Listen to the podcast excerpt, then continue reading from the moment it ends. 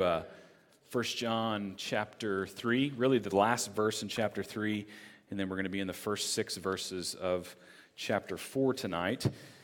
There was a businessman who was interviewing applicants for uh, the, the position of division manager. And so he devised a little test to select the most suitable person for the job, and he asked each applicant one simple question What is two and two? That was his question.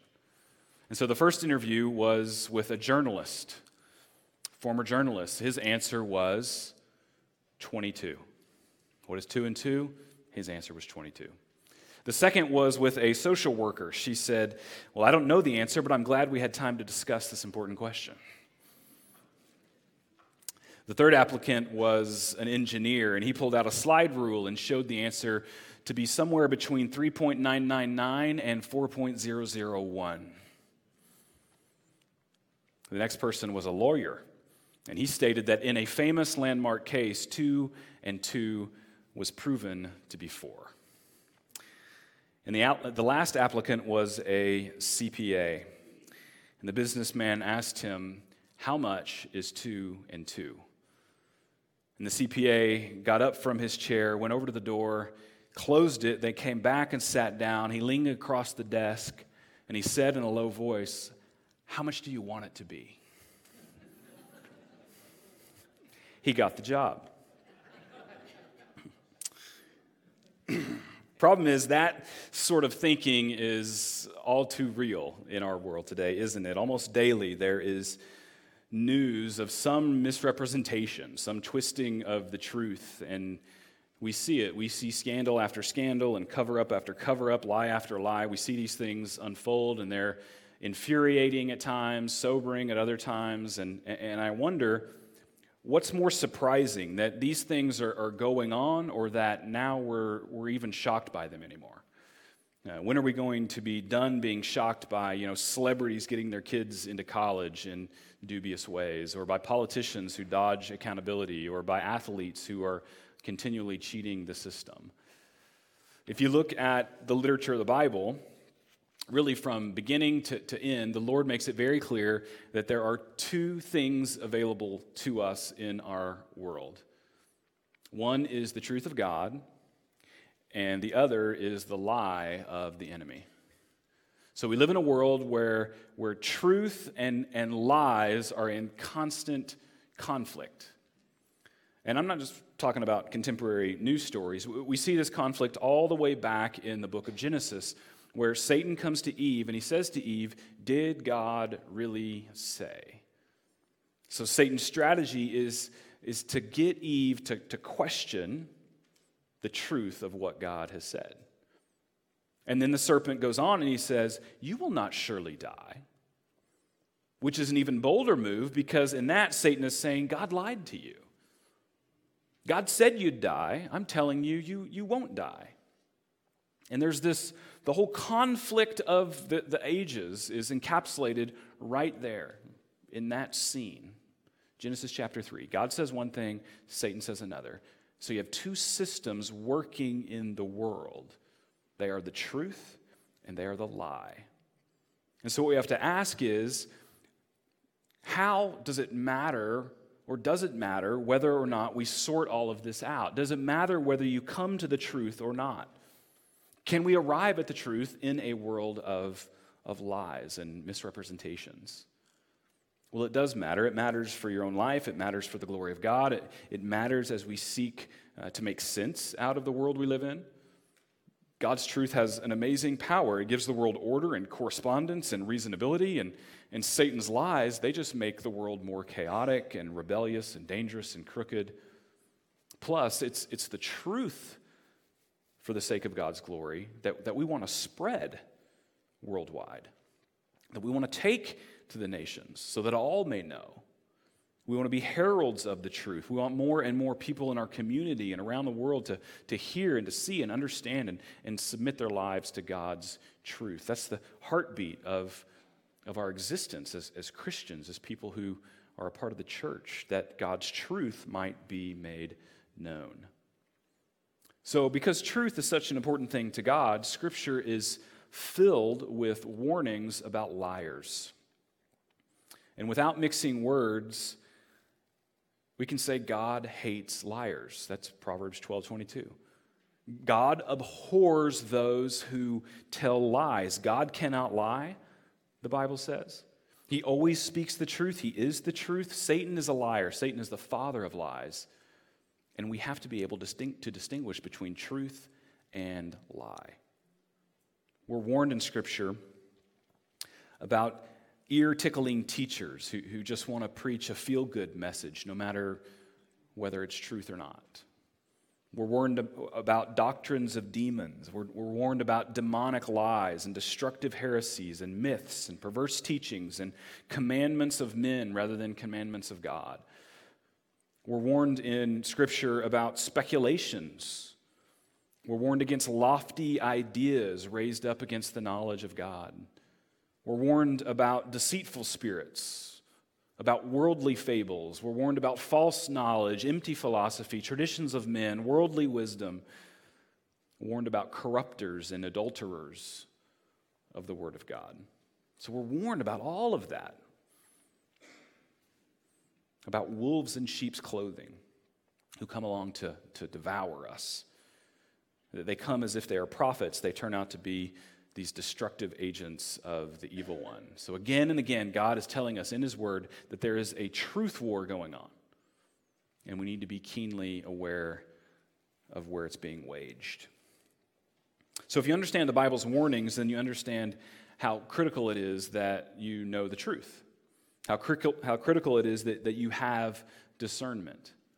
The Bible is repeatedly telling us that we can't be gullible God is truth. He's revealed truth. He loves the truth. He's given you the Holy Spirit to lead you into all truth. He's given you His Word, which is truth. How terrible it is to, to think that you might drift into to lies. But people do it all the time. Even people who sit in churches, they are they're led astray. They're led to believe lies. And that's exactly what our writer, the Apostle John, is concerned with here in this book, First John. He's concerned about a spirit in the church, about a teaching that has led people astray. We have John as the last living apostle when this letter was written. He has a deep love for the truth as it was delivered by him and his fellow apostles, and he does not want the church straying from it and believing a lie, living a lie confusing lies for the truth of God. There, there's nothing more outrageous to John than to mix truth and error. So let's just read our text. This is 1 John. Again, I'm going to start in the last verse of chapter 3. It says, Whoever keeps his commandments abides in God, and God in him. And by this we know that he abides in us, by the Spirit whom he has given us. That's the first mention of the Holy Spirit in this epistle. verse 1 of chapter 4. Beloved, do not believe every spirit, but test the spirits to see whether they are from God. For many false prophets have gone out into the world. By this you know the Spirit of God. Every spirit that confesses that Jesus Christ has come in the flesh is from God. And every spirit that does not confess Jesus is not from God. This is the spirit of Antichrist. Talked about that a few weeks ago. This is the spirit of Antichrist, which you heard was coming and now is in the world already. Little children, you are from God and have overcome them, for he who is in you is greater than he who is in the world. They are from the world, therefore they speak from the world, and the world listens to them. We are from God. Whoever knows God listens to us, whoever is not from God does not listen to us. By this we know the spirit of truth and the spirit of error.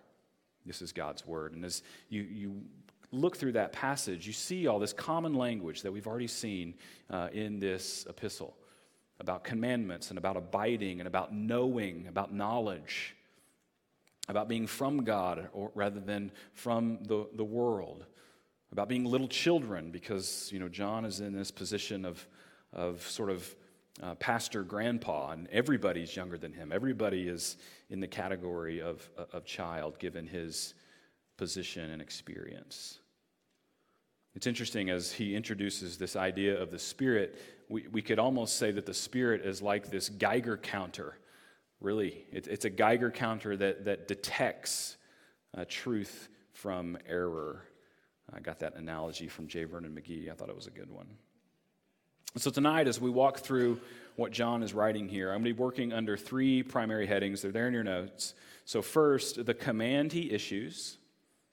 Second, the, the contrast he makes. And then third, the capacity he has. All right, so let's go. The command he issues. John gives two commands in the first verse of chapter 4. The first is, do not believe. Now, God's word is full of commands to believe, to have faith. I've even said it in my study a couple of weeks ago that, that the basic story arc of the Bible was, was God seeking and saving a people who would put their trust in Him, who would believe. But here the command isn't to believe, the command is not to believe, not to believe every spirit. In fact, the verb tense used in the command here, found in verse 1, is best translated stop believing every spirit, which means the church John is addressing had already given in to some degree to maybe the false teachers. They were believing some men who, who had said they were from God, and yet they were not. Therefore, John is saying, just because the teacher says he's from God, just because he uses the name Jesus, just because he's spiritual, doesn't mean he's to be trusted or believed. As we look closer at 1 John, uh, at verse 1, I should say, John's language remains ever important. Notice that John didn't say, do not believe the false teachers. He said, do not believe every spirit, every spirit. And he says it in this way because John knows there is a, a spiritual, even diabolical, evil force behind false teaching. It's not merely error, it's not just some guys that are getting the details wrong. John says false teaching is error that is driven by, by dark spiritual forces. And so the command isn't simply directed against the false teachers, it's directed against the spirit that's behind them. Do not believe every spirit. That's part one of his command. The second half of John's command is, is to then test the spirits to see if they are from God test the spirits to see if they're from God. Again, John underscoring the, the reality that, that false teaching is, is spiritual in its origin. Every prophet, every teacher is the mouthpiece or the spokesman of some spirit. And behind each spirit is either God or the devil. So before we can trust any teaching, we must, as John instructs us, test the spirits behind that teaching. So, what John is instructing the church on is this there, there's a deep sense in which everything is spiritual, but not everything is divine. Some teaching is divine, capital D, divine, meaning it's from God. But then other teaching is diabolical, which is to say, it, it's shaped and formed by the father of lies, the devil, the evil one. And where this gets tricky is that the spiritual teaching shaped by the devil, it isn't always blatantly obvious.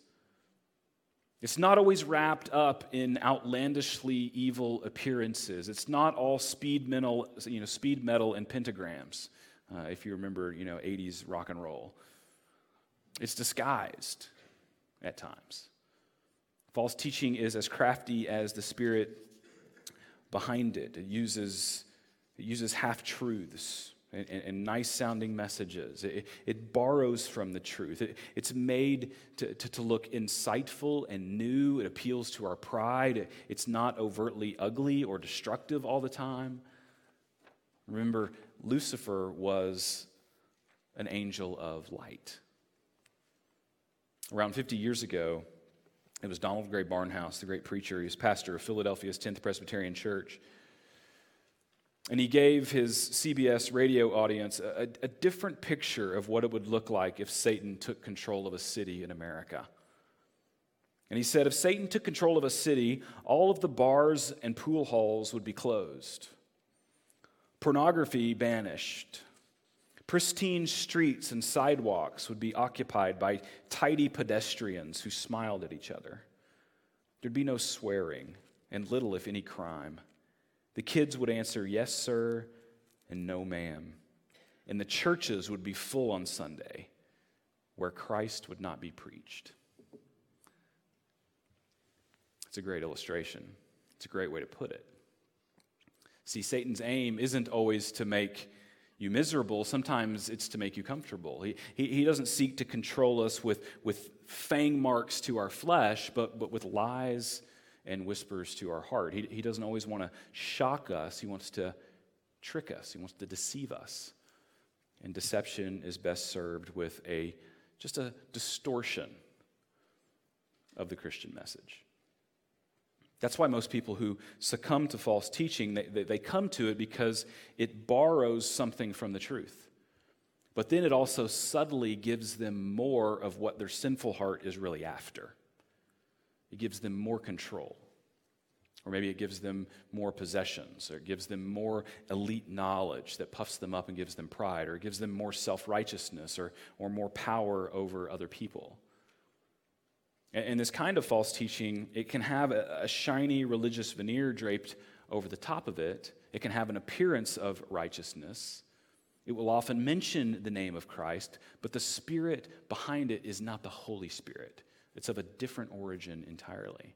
And so, this is what's behind John's command here to not believe every spirit and to test the spirits.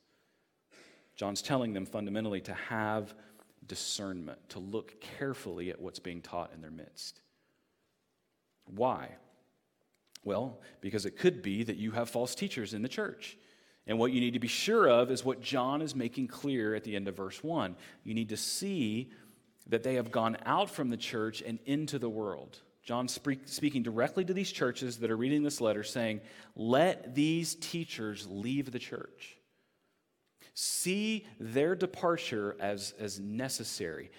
They belong in the world, so let them leave and go out into the world. Don't try to keep them in, don't try to harbor them here. Don't just try and tolerate them or, or understand where they're coming from. Stop trying to give them the benefit of the doubt and, you know, and say things like, oh, it's just semantics. You know, they really mean well. Let them go. Let them leave. It was John Calvin who said a pastor needs to have two voices one voice to comfort the sheep, and another voice to chase away the wolves. John's saying, use that other voice, chase these, these, these wolves away. And so, what this then requires is, is an understanding of doctrine. It, it, requires knowing the, the seriousness of doctrine and the importance of doctrine to a local church, and, and knowing the way in which doctrine unites us. It's often said, oh, doctrine just divides us. That's not true. Doctrine unites us. If you know church history, you know that's the case. It unites us. You know, many in the church just want to get along but a lot of times that sort of get along attitude will, will kill a church. You know, unity for unity's sake is not going to work. It's not really the point. Uh, Dr. Martyn Lloyd-Jones, David Martyn Lloyd-Jones said, when, when you remove polemics from the church, the church dies. And what he meant is when the church stops being confrontive and decisive about teaching and about doctrine, it's curtains for the church. It's over. So that leads to the last part of point one. How do we do this? What's the strategy for testing the spirits? How do we distinguish sound doctrine from false teaching? How's this done? Well, again, we, we do this by looking closely at the language John employs. John does this by, by drawing out the distinctive nature of the Christian gospel. There are two gospel distinctives John brings forth here in verse 2. The first is connected to this phrase, Jesus Christ has come. Notice it doesn't say Jesus Christ was born. Now, he was born to Mary, but that's not what John says. He says he has come. And that's important because what that communicates is pre existence. It, communicates that he came from somewhere else, that he was in one place and he came to this place. So, in our study of 1 John, we talked a little bit about the growing movement of Gnosticism that would have been present in the church at the end of the first century. And one of the false teachings attached to Gnosticism was this idea that Jesus was not, could not have been born divine, could not have been born God, that divinity came upon him at his baptism and then it left him at the crucifixion. And so the sum of that teaching was that Jesus did not exist eternally. He, he was bestowed divinity for his ministry, just for a few years, but then that's it. And we could talk a lot about all the implications of that false teaching, but the point is, John is correcting it. He's saying Jesus Christ came. The Messiah, the, the entire incarnation from birth to resurrection to ascension was both a divine and physical event. All the way, Jesus Christ was fully God and fully man. So that's the first distinctive mark of the Christian gospel. No other religion says what Christianity says that God actually became man. He wasn't part God and part man, he was fully God, fully man. It's, a, it's, a, it's given a name, it's the hypostatic union. That in Christ we have both fully God and fully man. The second distinctive mark of the Christian gospel that John uses is seen in the second half of the, uh, uh of the, of the phrase I just mentioned that Jesus Christ came. How did he come? In the flesh. Again, these Gnostic false teachers, they held to a philosophical dualism. We've talked about this a little bit. It, it was a dualism that said that spiritual things are noble and virtuous and good, but, but, but matter and creation, our physical world, it is, it is debased and it is evil. And they taught that man has two spheres of existence the, the physical and the supernatural, and all they cared about was the supernatural, because to them, that's the only part of it that had value. And so John is making clear Jesus Christ came, he came in the flesh. He died in the flesh, and he sits at the right hand of God Almighty in the flesh. That's a forgotten aspect of the incarnation that when the Son became a physical being, he remained a physical being. Jesus Christ's physical body is his permanent possession. He, he's never laid it aside. Don't think of Jesus as some ghost in the clouds. He is the fullness of the Godhead bodily. And the distinctiveness of the Christian gospel here is that, unlike other religions, the Christian doesn't see escaping the world as the ultimate goal. So many religions teach that we need, to, we, we, we need as our goal some enlightened state, a, a state above the physical existence that we have. That that's really what our life needs. Or, or there are others who teach we need an existence away from the current one, you know, someplace called nirvana or wherever else. The goal is just to move on, to get out of here, need to be unshackled from our sinful bodies, need to escape from this physical world into some spiritual world. But the Christian gospel says it's not about escaping the physical world, not at all. Jesus physically rose from the grave, therefore, he lives to, to redeem and ultimately to restore this physical place. Our ultimate existence will not be in some wispy, ethereal skyland. It won't be in some place in the clouds where everything is viewed through a soft focus lens. No will exist on a new earth in physical bodies with the physical Jesus Christ. And there will be land and dirt and water and sky and sea, and, and God will supply the light, and it will be the most real and most physical, tangible place that we've ever experienced. It will be like this place, and yet it will be the most complete, perfect, beautiful, beautiful version of this place that you could ever imagine. I'm reminded of the last chapter of the last book of the Chronicles of Narnia series, children's series by C.S. Lewis. It's a book called The Last Battle. And at the end of the last battle, just as a side note, um, when I first read The Last Battle to my daughters when they were probably four years old, um, it, it's, a, it's, a, it's a stirring scene. Um, it's, it's a scene really of heaven that's being kind of portrayed in this. And I just, I just bawled. They just didn't know what was going on with me. I was just crying my eyes out as I, as I read um, th- these pages. I'm just going to read a little excerpt here. But the chief characters in, at the end of the book are, are entering into this new world. It's a world that's, that's said is beyond Narnia, it's, it's, it's a world beyond death. And so Lewis writes, he says, The new Narnia was a deeper country Every rock and flower and, and blade of grass looked as if it meant more. I can't describe it any better than that. If you ever get there, you will know what I mean. And it was the unicorn, that's a character in the scene. It was the unicorn who summed up what everyone was feeling. He, he stamped his right forehoof on the ground, he neighed, and then he cried, I have come home at last. This is my real country. I belong here. This is the land I've been looking for all my life. Though I never knew it till now, the reason why we love the old Narnia is that it sometimes looked a little bit like this one. Come, come further up, come further in. It's a great scene. And so, as Christians, we not think that this physical existence is, is intrinsically evil or a place where we need to escape. And it's Jesus' incarnation that proves that. Our Savior, our God, took on the physical. He remains in the physical. And the resurrection is proof that He'll be making all things new again. He's already started that with you and me, with our becoming new creations in Him. He's not going to stop until His renewing, restoring power has touched every rock and every molecule in, in existence. So, John's use of these two phrases, Jesus came and in the flesh, that is communicating something distinct about Christianity.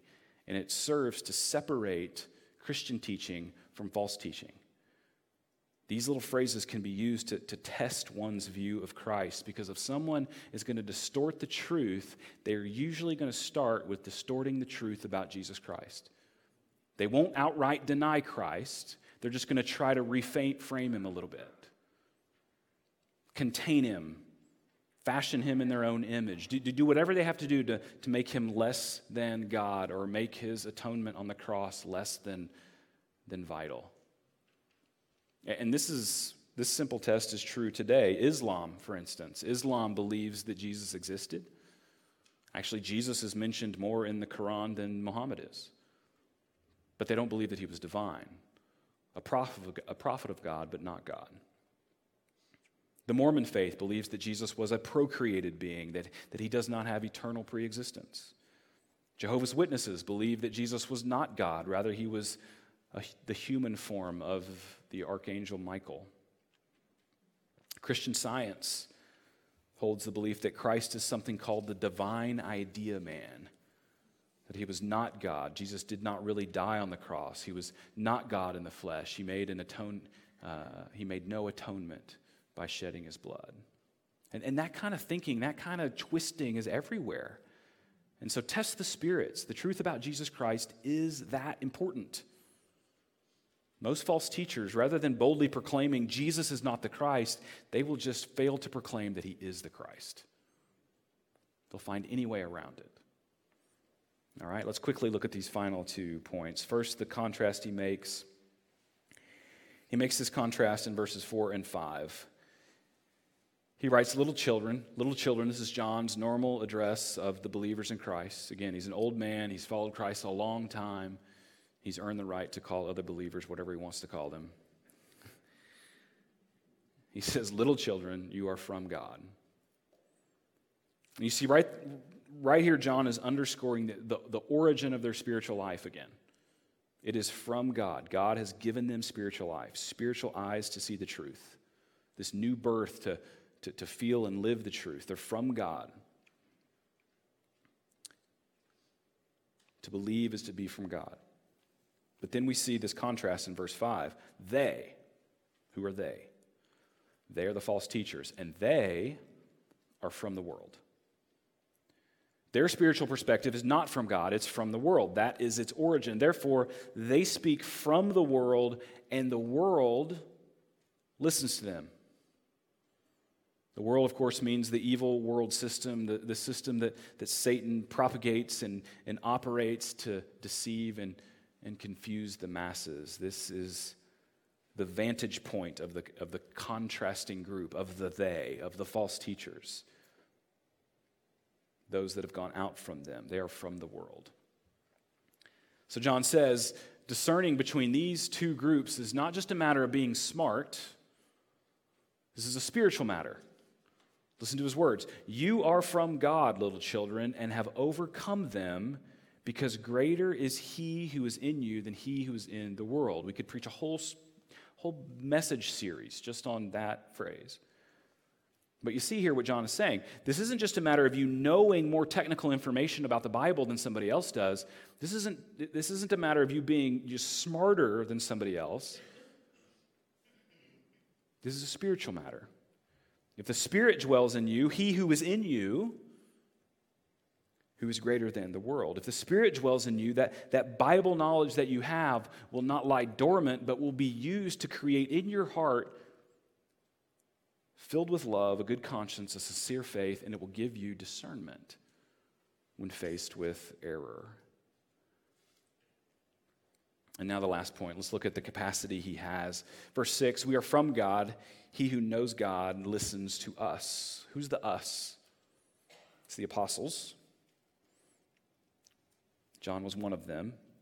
He's saying, We, the apostles, were from God. And if you know God, you will listen to the apostles' teaching. The apostles are from God, and so they are faithful teachers. Therefore, those who know God, is going, they, they, those are going to be the ones who accept their teaching and not turn from it. And so, fundamentally, what John is saying is anybody who, who contradicts this word that the apostles have taught and laid down is not of God. And what you need to know is I didn't just come up with that, I didn't invent that. John, who knew Jesus, who lived with Jesus, who, who saw the risen Jesus, says that. Anybody who rejects the apostles' teaching doesn't know the God and Father of our Lord Jesus Christ. That's how you know. And so, to put it even more plainly, the Bible, the scriptures, it is written by apostles and prophets who were inspired by the Holy Spirit, carried along. Therefore, it is received and understood by the Holy Spirit that indwells those who are from God. That's how it works. We have an inspired word that's received by spirit filled people, a spirit filled wor- wor- word understood by spirit filled people. When I was younger and a little more ornery, I would go to the Christian bookstore, and I love the Christian bookstore. Uh, when I was a, a, a young Christian, um, I didn't read much growing up, but some, somewhere along the way in college, I began to read. Um, and, and it was mostly older Christian books and, and stuff that was really, I, I was just finding fascinating. I, I, didn't really have any theological categories in my brain until I was probably 20 or 21. And then um, they just started to flood in. And I didn't have any money, and so, and I didn't go to a Christian university, so I would go to the Christian bookstore. I would go to Mardel, and I would just kind of treat it like the library. Um, I would sit there for an afternoon. I would pull books off the chef, shelf, and I'd read part of them, and I'd just put them back. Um, and anyway, I, I remember at the Christian bookstore, there's a section, and it's labeled Spirit Filled. And that's where all like the charismatic authors are, you know.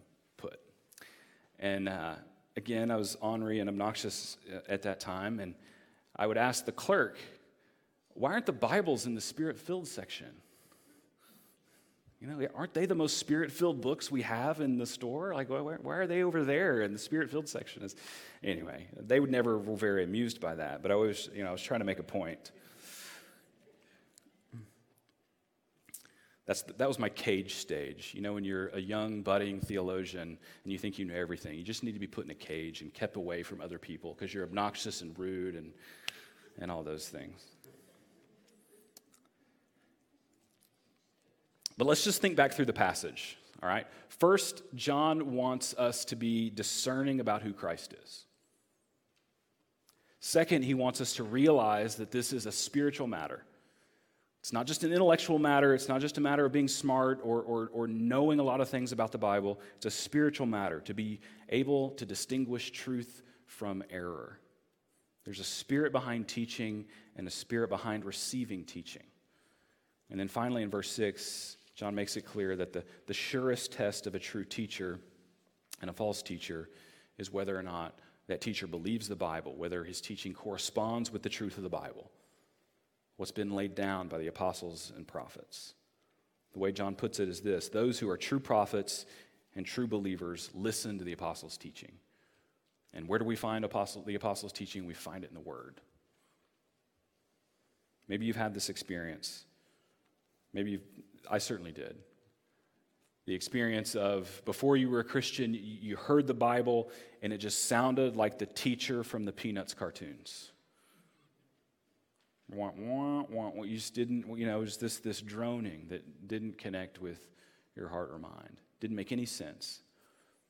And then the Spirit of God came in and you were saved, and all of a sudden you go, wow, well, that makes sense. Now I get it. Why didn't I see that before? Why didn't I understand that before?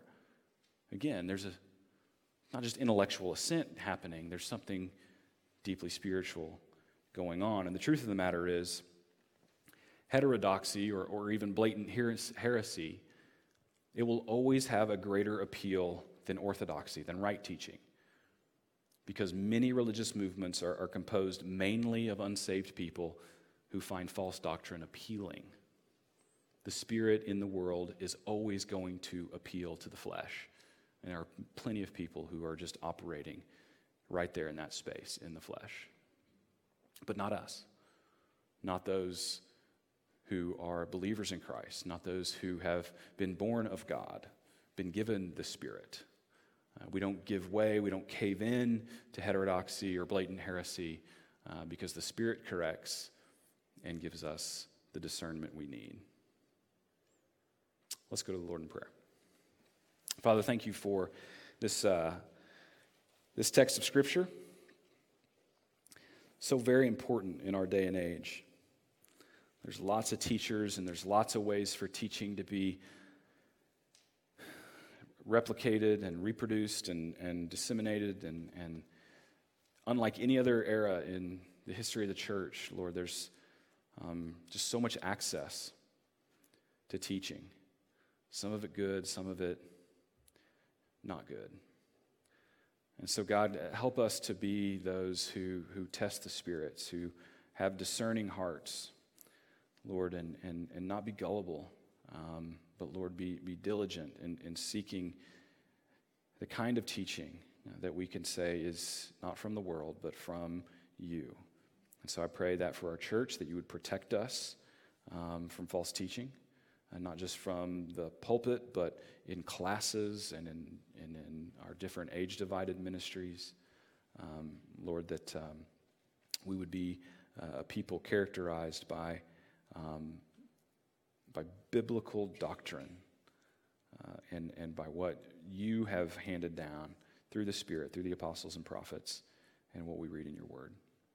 So, Lord, uh, just bless these people uh, as they leave here tonight. Give them safety driving home and um, make them ambassadors for you, people who want to be heralds of the truth uh, to those who, who they know might be caught up uh, in lies or in the teaching of the world. In Jesus' name.